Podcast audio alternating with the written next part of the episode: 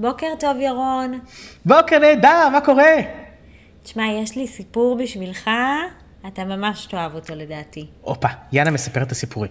כן, רוצה לשתף אותך בסיפור שפעם הייתי מעבירה בסדנאות אה, שלי על בחור שהחליט לפתוח עסק והולך להתייעץ עם הרב מה אני צריך לעשות בסיפור המקורי זה כנראה בחור סיני חכם, אבל כאן אנחנו ניקח את זה לכיוון של הרב. הולך להתייעץ עם הרב מה אני צריך לעשות כדי שהעסק שלי יצליח. אז הרב אומר לו בוא תצא לחלון, תסתכל החוצה, תגיד לי מה אתה רואה. הבחור אומר לו, אני רואה את האישה ברחוב, אני רואה את הקבצן, אני רואה את האימא שהולכת עם הילדים שלה, מתאר לה מה הוא רואה ברחוב. ואז הרב אומר לו, אוקיי, אין בעיה, קח מראה, נותן לו מראה, אומר לו, תסתכל במראה, מה אתה רואה עכשיו? אומר לו, אני רואה את עצמי. הרב אומר לו, מה ההבדל בין המראה ובין החלון? רק מעטה של כסף, כן? ממש הכסף, כאילו פיזית, mm-hmm. החומר. זה מה שאנחנו בעצם שמים בשביל שאנחנו, בסוף, מה שיקרה מזה שאנחנו נראה את עצמנו. לוקחת את זה רגע לעולם העסקי, כי אנחנו רוצים היום לדבר על איזושהי נקודה מאוד אה, ככה מורכבת, שפוגשת הרבה מעצמאים. זה הנושא הזה שלפעמים אנחנו מגיעים למקומות שאנחנו נמצאים באיזשהו לחץ כלכלי. וזה לדעתי איזשהו ריינג' כזה, כן? כי כן. לחץ כלכלי אפשר לקחת את זה למקום של לחץ כלכלי, אני מחר לא רואה איך אני שם אוכל על השולחן, כן. ולחץ כלכלי בהקשר של, יש עכשיו לחץ כלכלי זמני, ו- והעסק שלי כרגע לא מתפקד כמו שהייתי רוצה שהוא יתפקד, וזה כן. אז אה, כן, אז זה, זה, זה נושא מאוד מאוד מאוד מעניין. אה, כן. אני לא חושב שיש בעל עסק כלשהו שלא חווה מתישהו את אחד משני אלה. כן, גם אני חושבת שעוד נקודה מרכזית שככה מובילה אותי לנקודה הראשונה שהייתי רוצה להציף בתוך הסיפור, זה באמת ההשפעה של זה על היכולת שלנו לראות משהו פרט לסיטואציה. זאת אומרת, פרט לזה שאני כרגע בלחץ. לא משנה מה הריינג', כן, אני מאוד מסכימה איתך, אבל אני אצא מהלופ הזה של טווחים לתוך, אני כרגע מרגישה שאני בלחץ כלכלי. וזה ה-state of mind שלי וזה הפוקוס שלי. אגב, זו נקודה שחוזרת על עצמה לא רק אצל עצמאים, זאת אומרת, גם אני, שיצא לי לנהל מוקדי מכירות, היו נציגים מדהימים, מעולים, שפתאום הייתה להם איזושהי סיטואציה שהייתה מאלצת אותם לתוך אני חייבת שהשכר של החודש הזה או התוצאה של החודש הזה תהיה X, והם כל החודש רק רדפו את ה-X הזה, וככל שהם רדפו אותו, ככה הוא הלך והתרחק מהם. זאת אומרת, המנעד הזה של לחץ כלכלי פוגש אותנו בכל מיני נקודות, והוא תמיד לוקח אותנו למקום שבו אנחנו רואים רק את הבעיה הזאתי, וזה מה שמנהל אותנו. וקצת קשה לקבל ככה החלטות, לא? אז uh, קשה מאוד לקבל ככה החלטות, ו... מעבר לזה שקשה לקבל את ההחלטות, גם כשאת כבר מקבלת את ההחלטות, את הרבה פעמים מקבלת החלטות לא אופטימליות, כי כן. את מונעת מהסיבה הזאת ש, ש, שמכאיבה, כי כשזה יושב על הכתפיים שלך, כשאת יודעת ש, שאת בלחץ אמיתי שמשפיע עלייך, ואני לא מדבר על, על אה, אה, את יודעת, אני מרוויח קצת פחות בחודש הזה, כי יש, כל חודש יש סכום אחר שאני מרוויח והפעם אני מרוויח קצת פחות, זה כן. לא זה. זה כן. אם, אם בחרנו לפרק הזה את המושג לחץ כלכלי, זה כי העניין הכלכלי פה הוא באמת מלחיץ. אוקיי? כן. כלומר, יש פה משהו שמנתב אותנו בעצמו, שלא נותן לנו לקבל את ההחלטה הטובה. הרי אנחנו הרבה אומרים, אה, תתכננו את הדברים מראש, תשבו תחת הניאונים, נכון? לא, לא בקרב, תשבו תחת הניאונים, תתכננו את המבצעים, את השיווק שלכם, את ההתנהלות שלכם מול הלקוחות. הרבה פעמים אנחנו כן. מתכננים את איך שאנחנו ננהג. עם העסק שלנו, מראש או לא מראש, אבל, אבל אנחנו מתכננים, כלומר זה אנחנו. ועכשיו כשיש את הלחץ הכלכלי הזה, כשיש איזה, איזה סכין מעל הראש שלנו, שאנחנו חייבים להביא כסף הביתה מאיזושהי סיבה, כן. פתאום אנחנו כבר לא מקבלים את ההחלטות הנכונות, נכון? אותו לקוח שאנחנו לא היינו מקבלים אותו בחודש רגיל, אנחנו קצת כן. חייבים לקבל אותו עכשיו, כי הוא מציע לנו 1,500 שקל, ואנחנו חייבים את ה-1,500 שקל האלה. נכון? ו- ופתאום יש לנו איזה, איזה עסקה, איזה משהו שאנחנו צריכים לנסוע אליו ל-50 קילומטר יותר ממה שאנחנו נוסעים בדרך כלל, ואנחנו לא רוצים לעשות את זה, אבל אין מה לעשות, אנחנו חייבים לעשות את זה כי, כי אנחנו בקושי. ו- כן. וזה גורם לנו לקבל החלטות שלא היינו רוצים לקבל אותן. כן, נכון, אני ממש מסכימה עם מה שאתה אומר, כן? שזה משפיע על ההסתכלות שלנו להסתכלות שהיא מאוד טווח קצר. מה הכסף שאני יכול לקצור כרגע?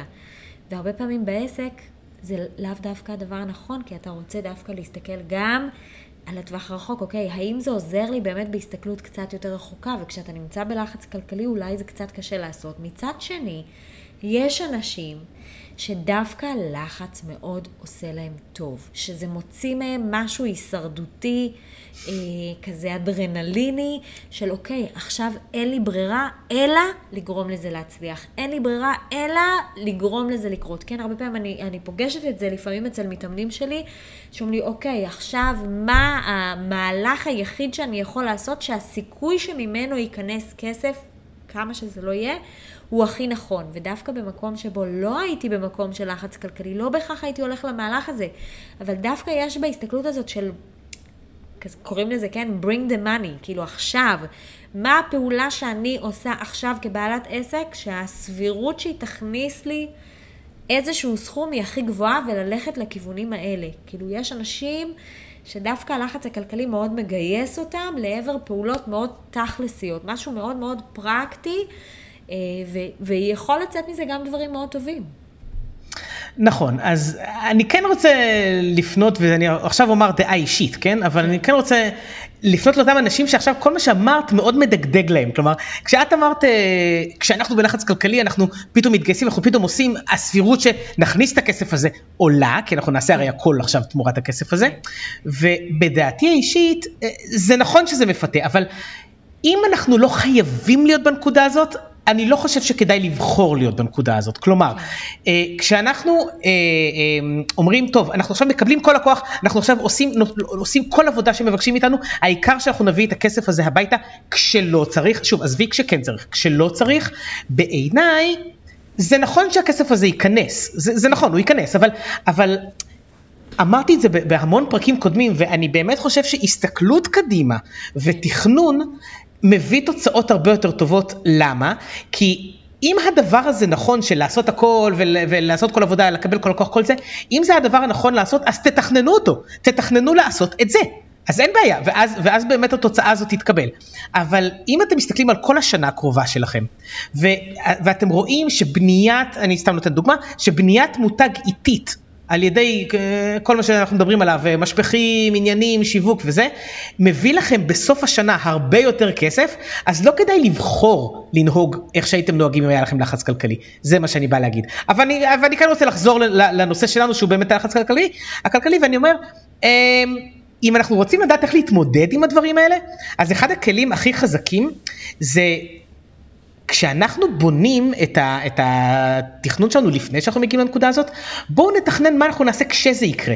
זה לא, לא כיף, כאילו אף אחד מאיתנו לא רוצה להתייחס למה הוא יעשה כשיהיה לו קשה.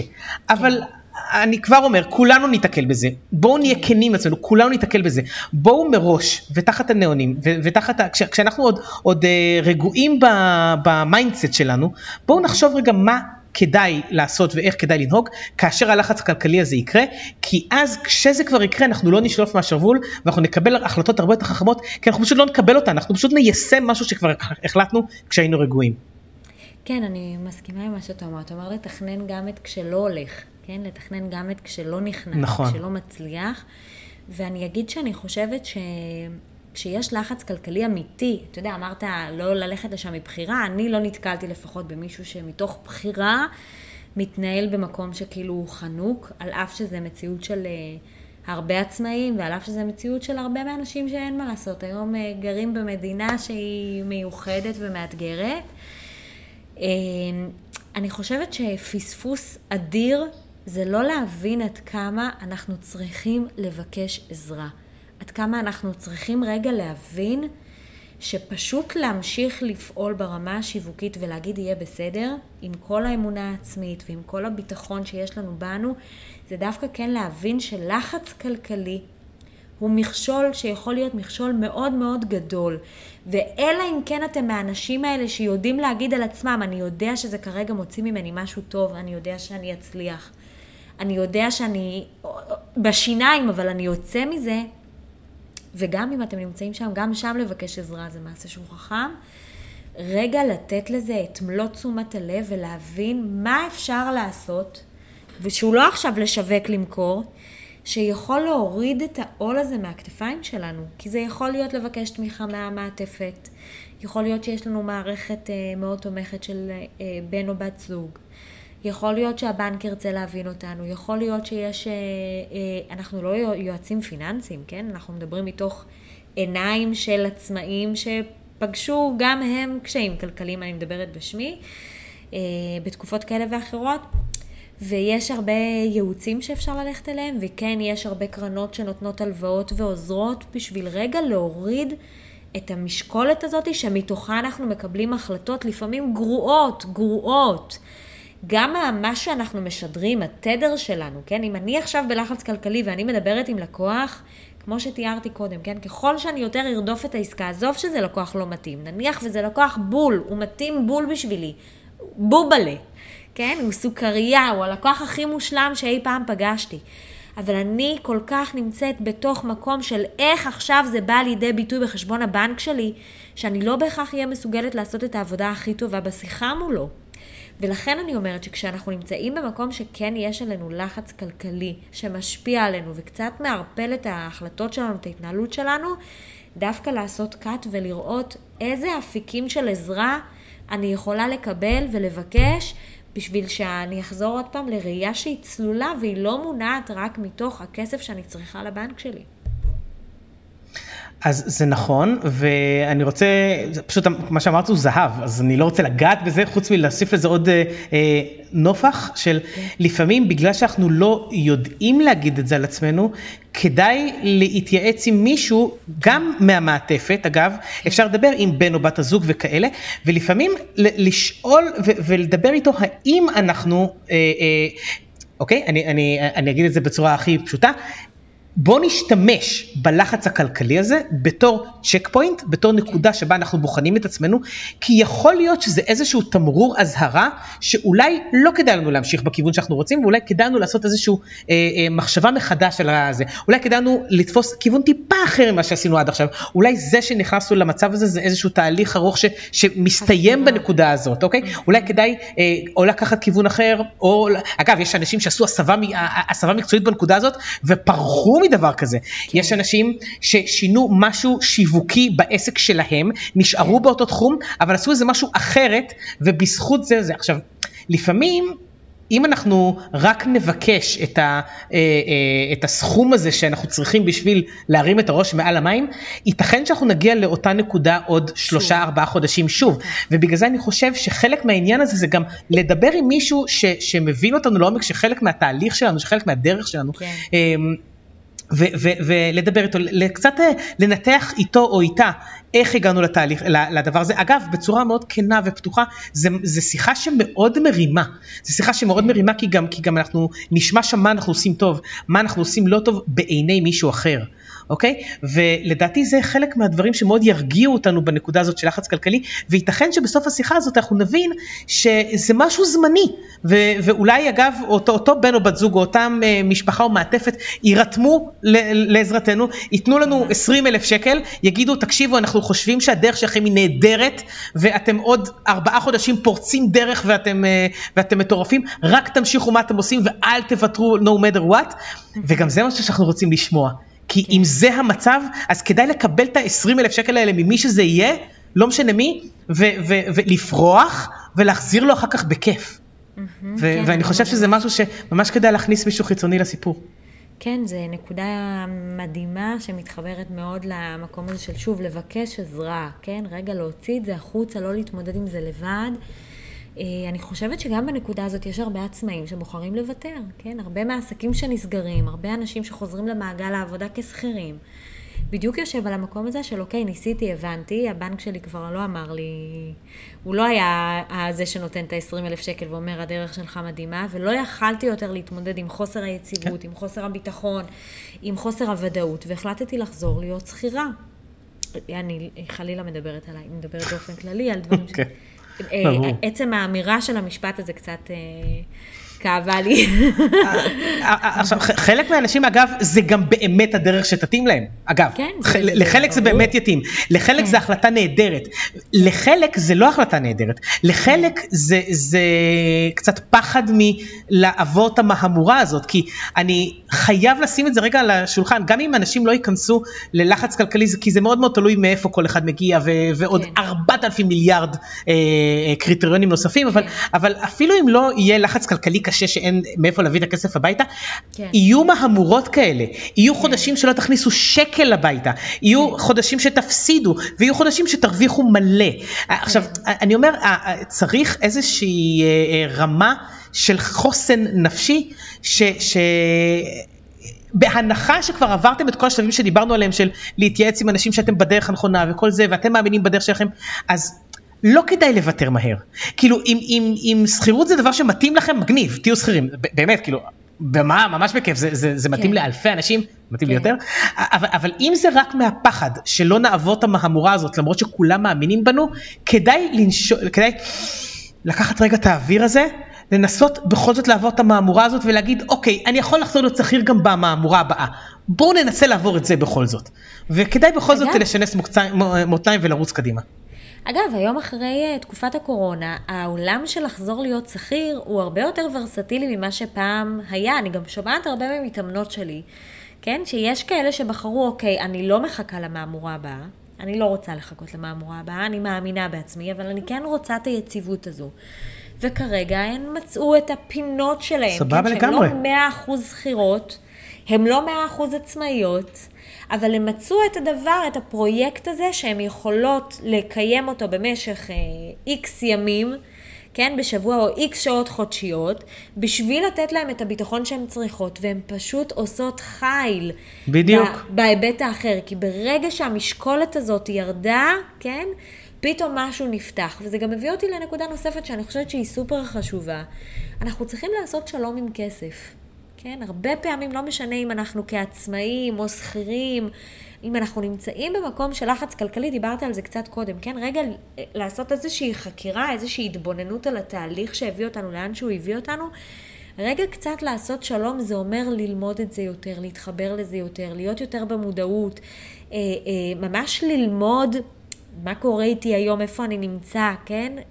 זה מאוד מאוד משפיע, כן? פתאום זה כאילו לא איזה משהו זר, אלא זה משהו שהוא חלק מהעשייה שלי, הוא חלק מהעסק שלי, הוא חלק מהחיים שלי, לא משנה מה, כן, איך אני עובדת, אם אני שכירה או לא שכירה. ואם אני נמצאת כרגע במקום של לחץ כלכלי, אני רוצה רגע לאהוב את זה, אני רוצה רגע לאהוב כסף, כן? לא ברמה של... אה, תראה איך זה מיד מדליק אצלנו איזה משהו חזירי. כן, לא, באמת לאהוב את זה, לא ברמה של לרדוף את זה, אבל ברמה של להבין שזה חלק אינטגרלי לחלוטין ממה שיעשה לי טוב בחיים, ממה שיעזור לי להגיע למטרות שלי, ממה שזה יעזור לי לעזור לאנשים אחרים בשליחות שלי. צריך לעשות עם כסף שלום בשביל לצאת ממקומות של לחץ כלכלי, אחרת יהיה מאוד קשה להגיע לזה. ואני חושב שזאת אחת הדרכים להפוך את, ה, את הלחץ הכלכלי הזה למשהו בונה. כי אם אנחנו מצליחים לעשות את השלום עם הכסף, אנחנו יכולים לקחת את, ה, את החברות החדשה הזאת עם הכסף גם לימים שאין לנו שום לחץ כלכלי. ולימים שבהם אנחנו יכולים להגיד מול המראה שאנחנו רוצים לעשות כסף, שבשביל זה פתחנו את העסק. שאנחנו רוצים להצליח מאוד. אנחנו רוצים להיות מיליונרים, אנחנו רוצים להיות וואטאבר, כל אחד וה, והמטרות שלו. כן. כי, כי בסופו של דבר, א', זו אחת המטרות, לא של כולם, אבל של, הרבה, זה, זה אחת המטרות, וב', אה, אה, זה גם יניע אותנו לדברים טובים, כי בסופו של דבר, אה, אני אומר את זה הרבה כשאני מדבר על מיתוג, אבל, אבל אה, אה, הסיבה ש, ש, שמיתוג הוא כל כך חשוב, אה, בעולם, לא רק לעסק, זה כי מיתוג מעודד את, ה, את האיכות. כלומר, כש, כשמדינה יש בה אה, עסקים שהם אה, מותגים, זה גורם להם לרצות להיות טובים יותר. כי מדינה שבה אין, אז לאף אחד לא אכפת, אף אחד לא מנסה לעשות דברים טובים. אז באותה מידה אני אומר גם אנחנו, כשאנחנו רוצים את הכסף הזה, זה גורם לנו להיות יותר טובים, זה גורם לנו אה, לרצות להצליח, לרצות לתת ללקוחות שלנו דברים טובים יותר, לרצות להפוך את המוצרים שלנו לדברים טובים יותר, כן, וזה פשוט הופך אותנו לעסקים טובים יותר. נכון, אז, אז זה לא. פשע וזה לא חזירות לרצות לעשות כסף, זה פשוט אחת המטרות וזה לגיטימי. ממש, ואני חושבת שאנחנו נסיים בפרגון למעטפת שתומכת בנו, כן? בדרך שלנו. אה, גם אם זה אומר שאנחנו המעטפת הזאת הרבה פעמים. נכון. וגם אם זה אומר שזה המשפחה שלנו או החברים, אנחנו רוצים לפרגן להם בענק. כל הכבוד ותודה על התמיכה של כולם, ואנחנו נעזרים בזה, וזה חלק מהכנפיים שמרימות אותנו קדימה. שבוע נהדר שיהיה. שבוע נהדר, יאללה ביי! ביי.